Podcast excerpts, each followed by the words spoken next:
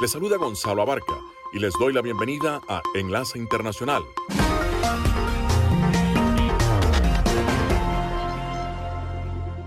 En esta franja nocturna estamos hablando de noticias internacionales, algunas entrevistas y un poco de música. Acomódense que ya estamos por empezar.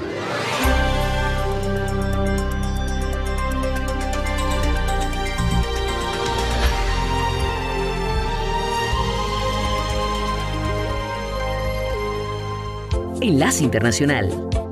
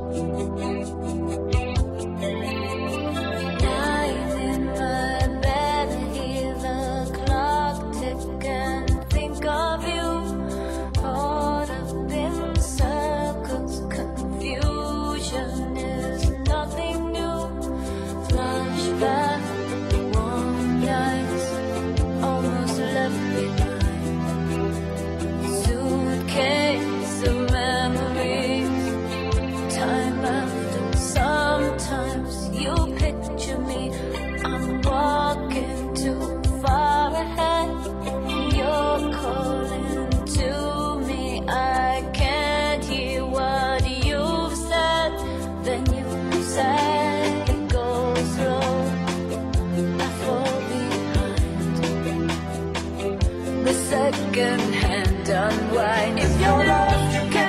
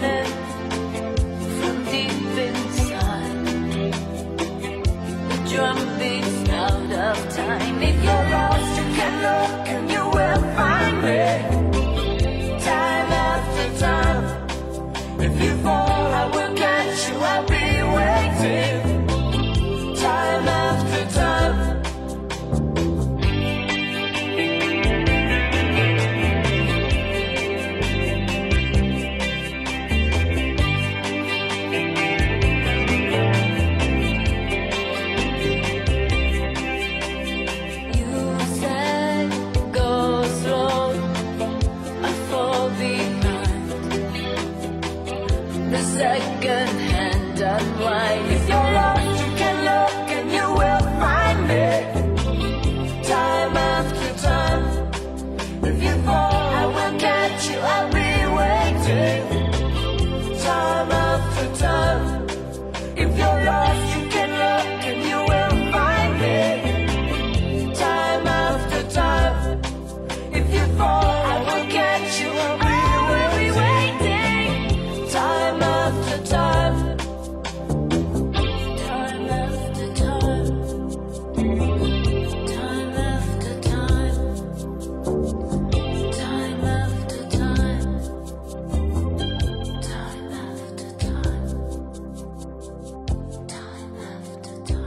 La Unión Europea y Estados Unidos se acercan peligrosamente a una gran disputa comercial transatlántica en momentos en que los dos bloques occidentales quieren mostrar unidad frente a los retos de Rusia y China. Los ministros de Comercio de la UE insistieron en que se verían obligados a responder si Washington se apega a todas las condiciones de su ley de reducción de la inflación que favorece a las empresas nacionales a través de subsidios y, según la entidad, discrimina injustamente a las compañías que quieran competir para contratos, aunque los aliados han estado hombro con hombro al imponer estrictas sanciones contra Rusia desde la invasión de Ucrania el 24 de febrero, no pueden pasar por alto las diferencias comerciales. Lo que estamos pidiendo es equidad. Queremos y esperamos que las empresas y las exportaciones europeas sean tratadas de la misma manera en los Estados Unidos que las empresas y las exportaciones estadounidenses son tratadas en Europa, dijo el vicepresidente de la Comisión de la UE, Valdis Dombrovskis. Y más allá de la Comisión Europea, que negocia en nombre de los 27 países miembros sobre cuestiones comerciales, las preocupaciones también se comparten en gran medida en las capitales nacionales de la Unión Europea. Todos los Estados miembros están preocupados, dijo el ministro de Comercio checo Josef Sikela, quien presidió la reunión de emergencia. Sikela expresó que la UE aún espera que las divergencias puedan resolverse durante una reunión del 5 de diciembre del grupo de trabajo que establecieron Estados Unidos y la Unión Europea con la posibilidad de que el bloque sea tratado como Canadá y México y esté exento de subsidios. Las disputas comerciales han sido una línea roja durante décadas en las relaciones transatlánticas, destacadas por las disputas por los subsidios a los aviones y las exportaciones de acero, y que afectan todo, desde la carne vacuna tratada con hormonas hasta las exportaciones de licores. Los subsidios planificados bajo la ley de la reducción de la inflación, aprobada por el Congreso de Estados Unidos en agosto pasado, son especialmente incómodas para la UE. Por ejemplo, los compradores de autos eléctricos son elegibles para un crédito fiscal de hasta 7.500 dólares siempre y cuando el vehículo funcione con una batería construida en América del Norte con minerales extraídos o reciclados en el continente. Con la nota económica desde Washington, Leonardo Bonet, Voz de América. Escuchan Enlace Internacional con la Voz de América por Melodía Estéreo y melodíaestéreo.com.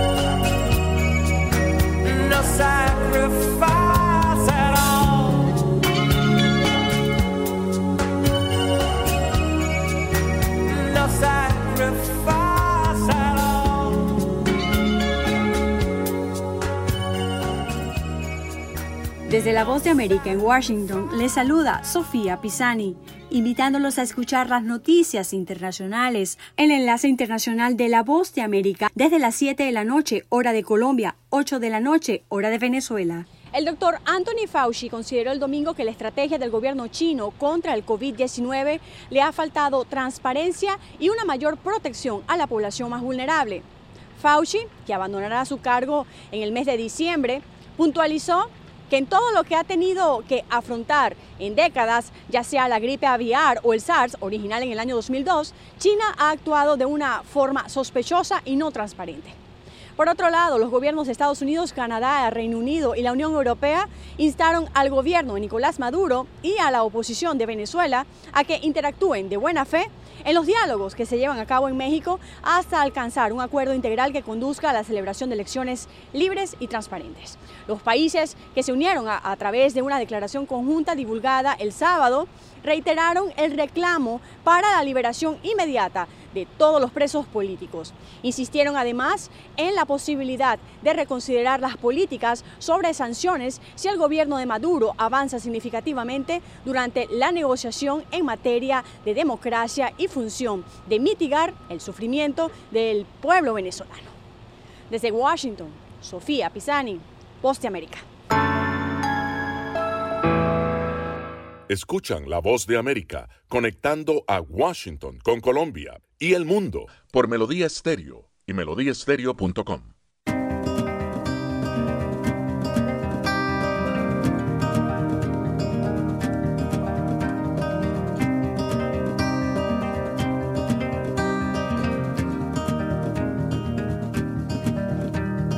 Written in these walls are the stories that I can't explain.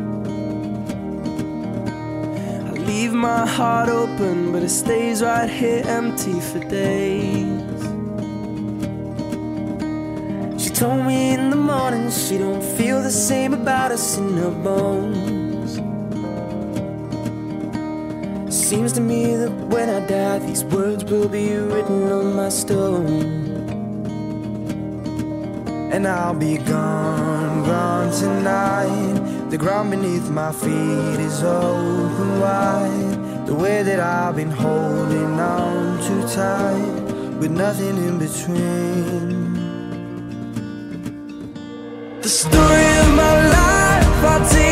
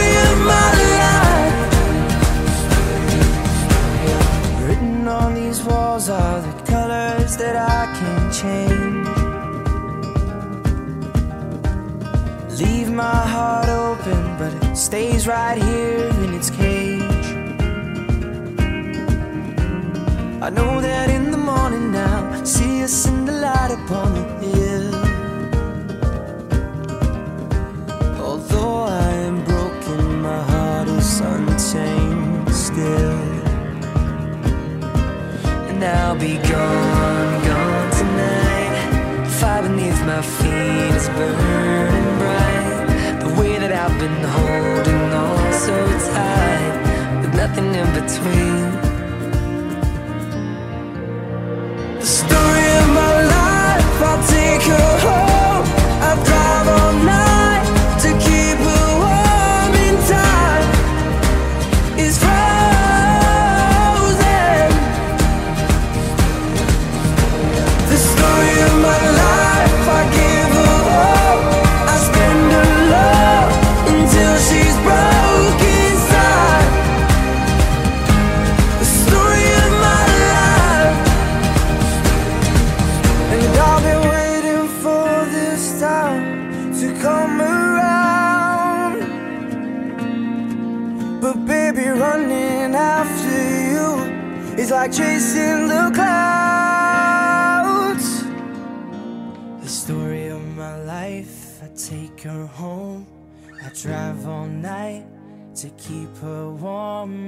Time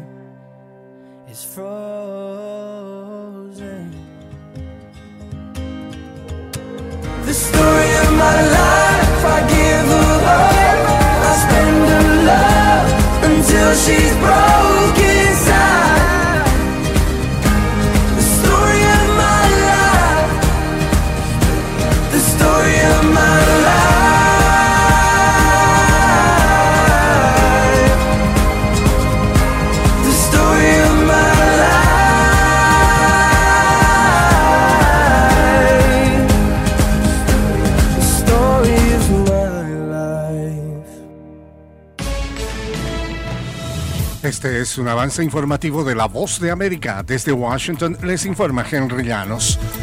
La administración del presidente Joe Biden busca un paquete de ayuda para Ucrania antes de que los republicanos tomen el control de la Cámara de Representantes. Nos informa Héctor Contreras. Han pasado nueve meses desde el inicio de la invasión rusa a Ucrania y ya es invierno. Y en Estados Unidos empieza la discusión sobre el apoyo que se le otorga al país que sigue enfrentando ataques diarios contra su infraestructura energética, condenándolos a enfriar el país sin luz ni calefacción. El apoyo bipartidista generalizado para la ayuda a Ucrania en el Congreso los Estados Unidos ha sido constante, pero eso puede cambiar. Algunos líderes del Partido Republicano dicen que examinarán de cerca los paquetes de ayuda a Ucrania propuestos por la administración Biden. Héctor Contreras, Washington. Un ex estudiante universitario que mató al azar una pareja en Florida en su garaje hace seis años, luego mordió la cara de una de las víctimas, finalmente irá a juicio y el juez decidirá si va a prisión de por vida o a un hospital psiquiátrico. Los abogados de Austin Harrow, de 25 años, lo declararon inocente por demencia de dos cargos de asesinato en primer grado y otros cargos por los homicidios en agosto de 2016 de John Stevens, un paisajista de 59 años, y su esposa de 53, Michelle Michon, quien se jubiló después de trabajar en finanzas. Acompáñenos de lunes a viernes con las noticias del mundo del entretenimiento, lo mejor del cine, Scrolls are the bad guys. Los estrenos de Hollywood, I've never seen anything like this. Who am I? She's the last of her kind. 300 years old. de lunes a viernes. El mundo del entretenimiento llega a ustedes desde los estudios de La Voz de América en Washington.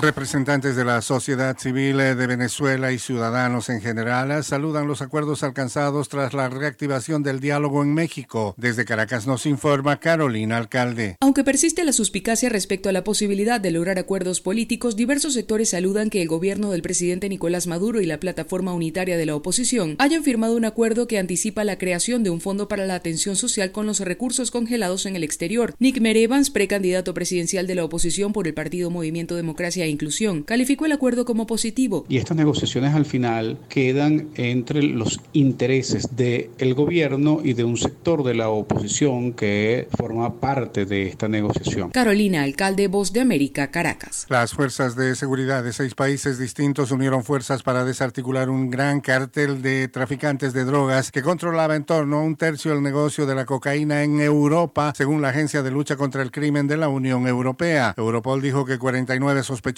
habían sido detenidos durante esta investigación entre el 8 y el 19 de noviembre. Melodía Estéreo, emisora afiliada al sistema de noticias de la Voz de América.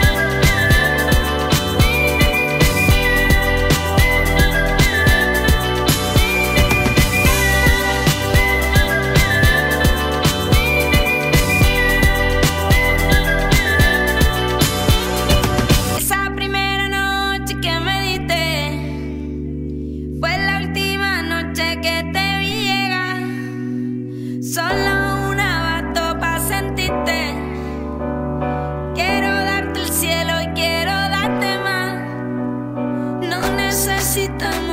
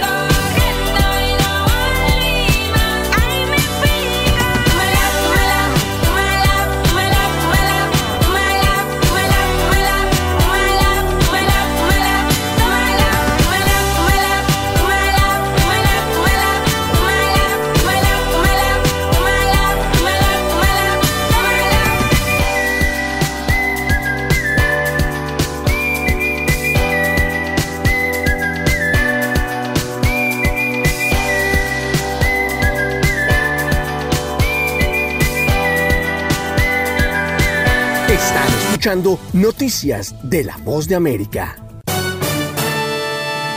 El hombre que enfrenta posibles cargos de delitos de odio en el tiroteo fatal de cinco personas en el club nocturno gay de Colorado Springs, en Colorado, fue detenido sin derecho a fianza en una comparecencia inicial ante el tribunal mientras el sospechoso escuchaba la decisión sin mostrar ningún tipo de reacción. Anderson Lee Aldrich, de 22 años, mostraba heridas visibles en la cara y en la cabeza en una breve aparición en video desde la cárcel y precisó necesitar ayuda de los abogados defensores y ofreció una respuesta confusa cuando la jueza de la Corte del Condado de El Paso, Charlotte Ankeny, le pidió que dijera su nombre. El sospechoso fue reducido a golpes por los clientes durante el tiroteo del sábado por la noche en el Club Q y dado de alta del hospital el martes. El motivo del tiroteo aún está bajo investigación, pero las autoridades dijeron que Aldrich enfrenta posibles cargos de asesinato y delito de odio que requerirán probar que el tirador estuvo motivado por prejuicios como la orientación sexual o la identidad de género real o percibida de las víctimas. Los cargos contra Aldrich son preliminares y los fiscales aún no han presentado cargos formales, mientras que los abogados defensores dijeron que el sospechoso no identifica su género, por lo que en los documentos judiciales se refieren al sospechoso como MX Aldrich. Entre los antecedentes que deben ser tomados en cuenta está el hecho de que Aldrich fue víctima de violencia doméstica por parte de su padre y fue testigo de la violencia contra su madre, lo que derivó incluso en un cambio de nombre a sus 16 años. El fiscal Michael Allen se refirió repetidamente al sospechoso como él durante una conferencia de prensa posterior a la audiencia y dijo que en su opinión el estatus de género del sospechoso no cambia nada sobre el caso y dijo que Aldrich era físicamente competente para responder a los cargos. La jueza Ankeny fijó la próxima audiencia para el 6 de diciembre. Héctor Contreras, Voz de América, Washington. Señal satélite desde Washington, enlace internacional de la Voz de América por Melodía Estéreo y melodíaestéreo.com.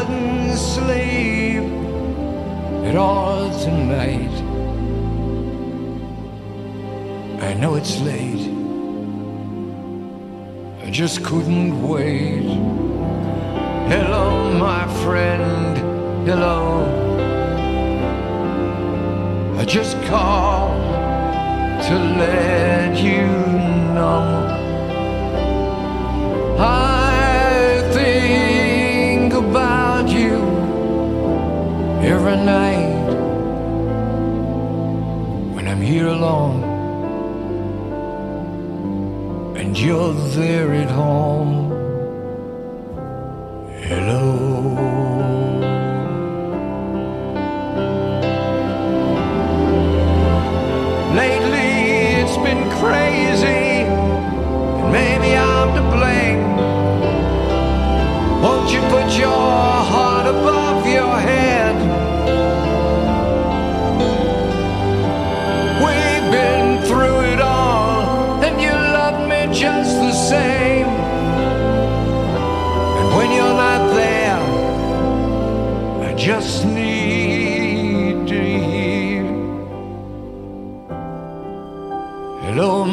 Friend. Hello.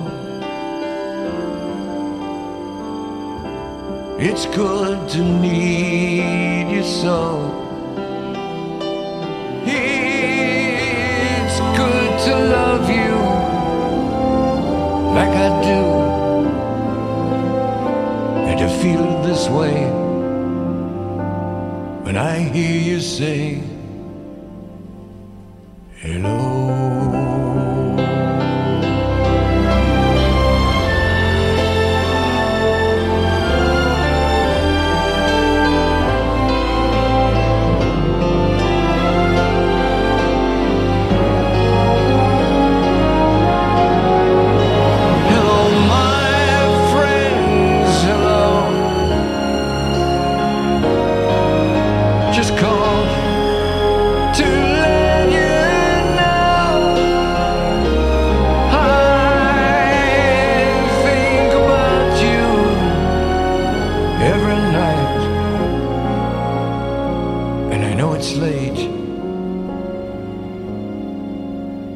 just couldn't wait.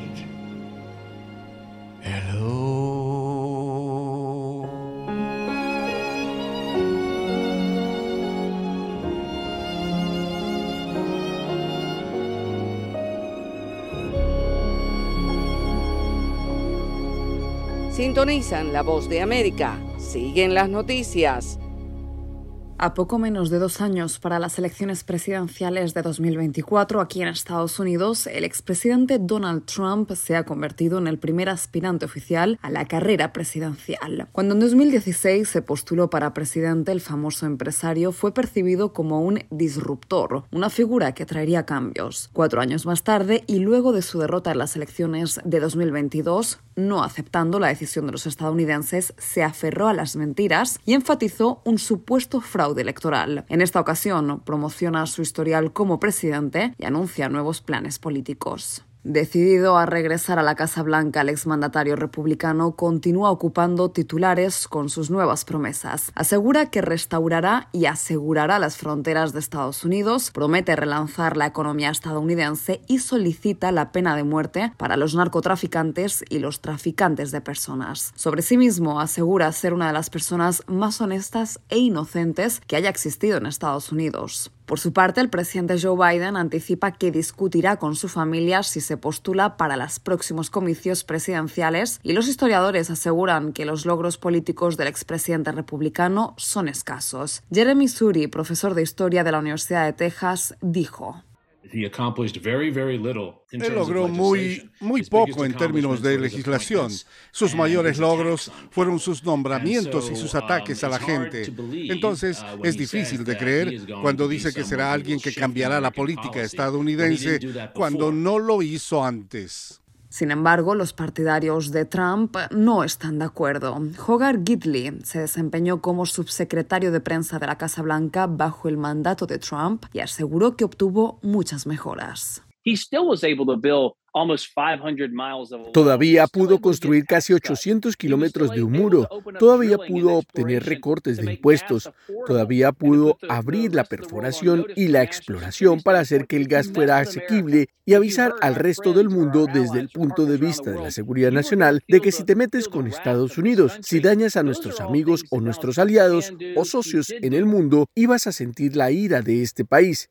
Esas son todas las cosas que Donald Trump puede hacer eso sí, tanto expertos republicanos como demócratas coinciden en una cosa. La campaña para determinar quién será el próximo presidente del país ya ha comenzado. Judith Martín Rodríguez, Voz de América.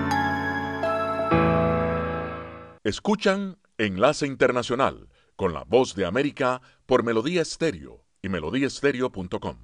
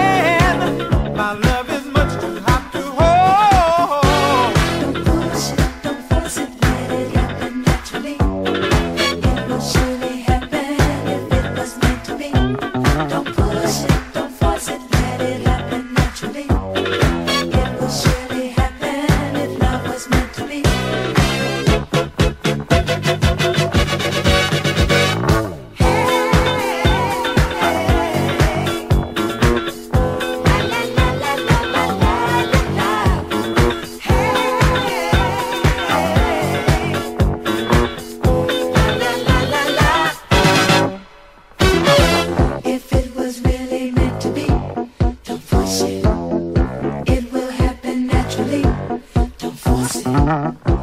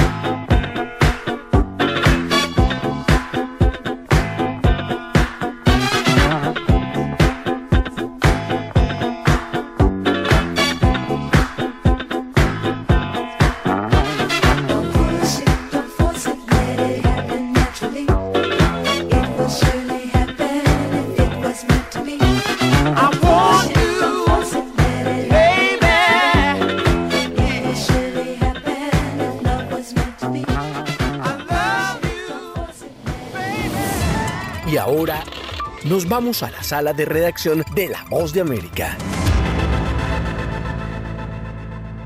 Reciente informe de la Organización Internacional para las Migraciones afirma que de esas 50.000 personas fallecidas, más del 60% siguen sin ser identificadas, lo que deja a miles de familiares en busca de respuestas. El informe detalla que desde el lanzamiento en el año 2014 del proyecto Migrantes Desaparecidos y a pesar de las crecientes pérdidas de vida, los gobiernos de los países de origen, tránsito y destino toman pocas medidas para abordar esta crisis. Julian Blatt, coautora del estudio, destacó textualmente que, aunque se han documentado miles de muertes a lo largo de las rutas migratorias cada año, se ha hecho muy poco para abordar las consecuencias de estas tragedias y mucho menos para prevenirlas. Entre los migrantes desaparecidos de los que se pudo identificar su nacionalidad, más de 9.000 procedían de países africanos, un número superior a los 6.500 de Asia y otros 3.000 de América. Los principales países de origen de estos migrantes son Afganistán y Siria y están marcados por la violencia y muchas personas huyen de sus hogares para buscar refugio en el extranjero. En el caso de América Latina, México, Venezuela, Guatemala y Haití figuran respectivamente en el sexto, octavo, noveno y décimo puesto en el mismo listado. El informe añade que las rutas del mar Mediterráneo son las más mortíferas, ya que de las 50.000 muertes documentadas, más de la mitad se produjeron en las rutas hacia y dentro de Europa, cobrando al menos 25.100 vidas.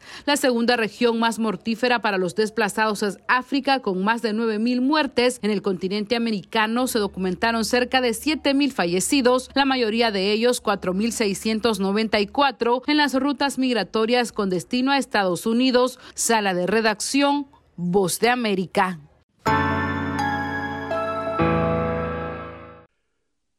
Desde Washington le saluda Gonzalo Abarca para invitarlos a escuchar Enlace Internacional con la Voz de América lunes a viernes, 7 de la noche, por Melodía Estéreo y en simultánea por melodíaestéreo.com.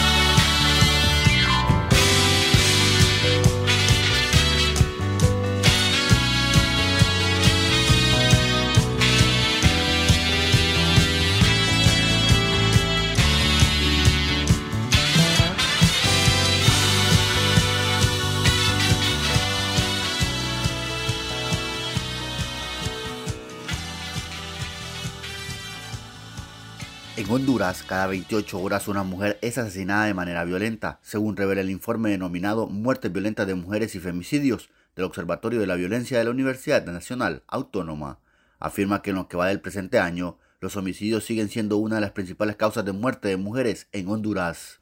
Por esta razón, grupos defensores de las mujeres exigieron al gobierno de Honduras a declarar una emergencia y activar todos los medios gubernamentales para enfrentar esta tragedia según señaló la directora del Centro de Defensa de la Mujer, María Méndez. No hay respeto, ¿verdad?, a la vida, es decir, la vida no, no vale en este país y mucho menos la vida de las mujeres.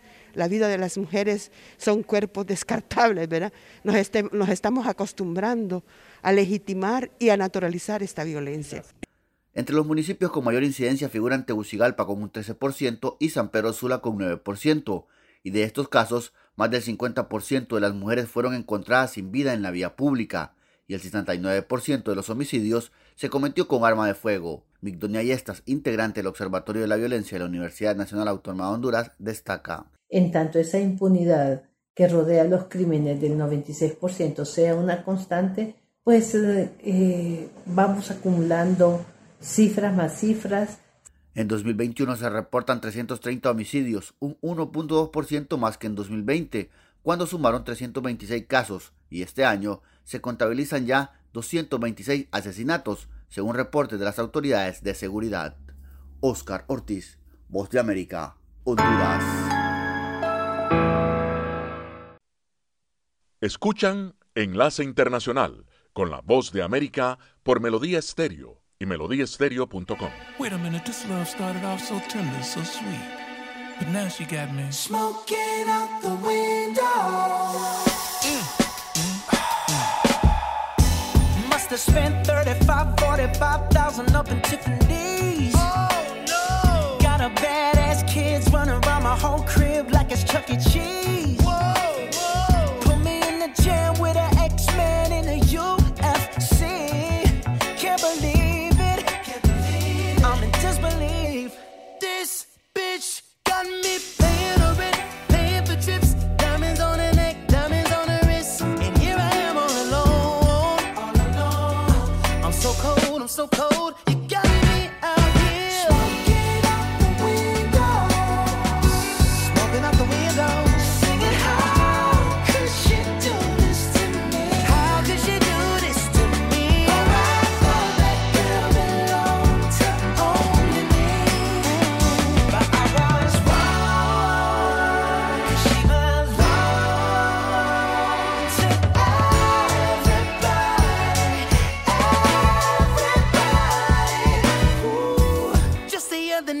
Was gripping on me tight, screaming Hercules.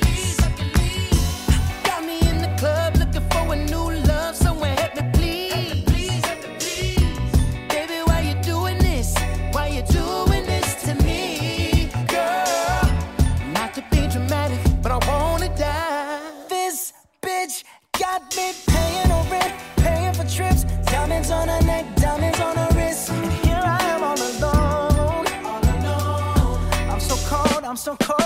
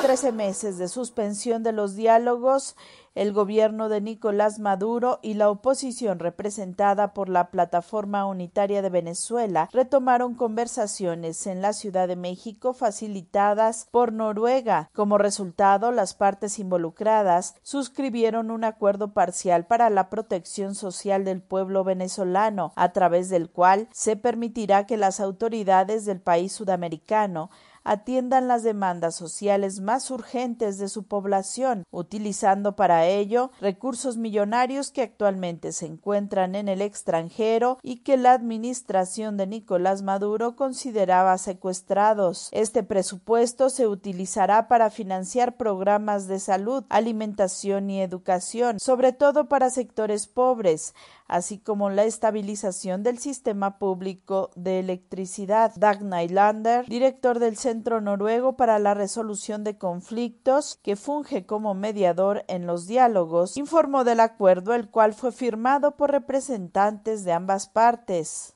Las partes han acordado hacer todas las gestiones ante las autoridades e instituciones nacionales y extranjeras, públicas o privadas, que correspondan para obtener los fondos legítimos de la República que se encuentran congelados en el sistema financiero internacional, necesarios para alcanzar los objetivos planteados.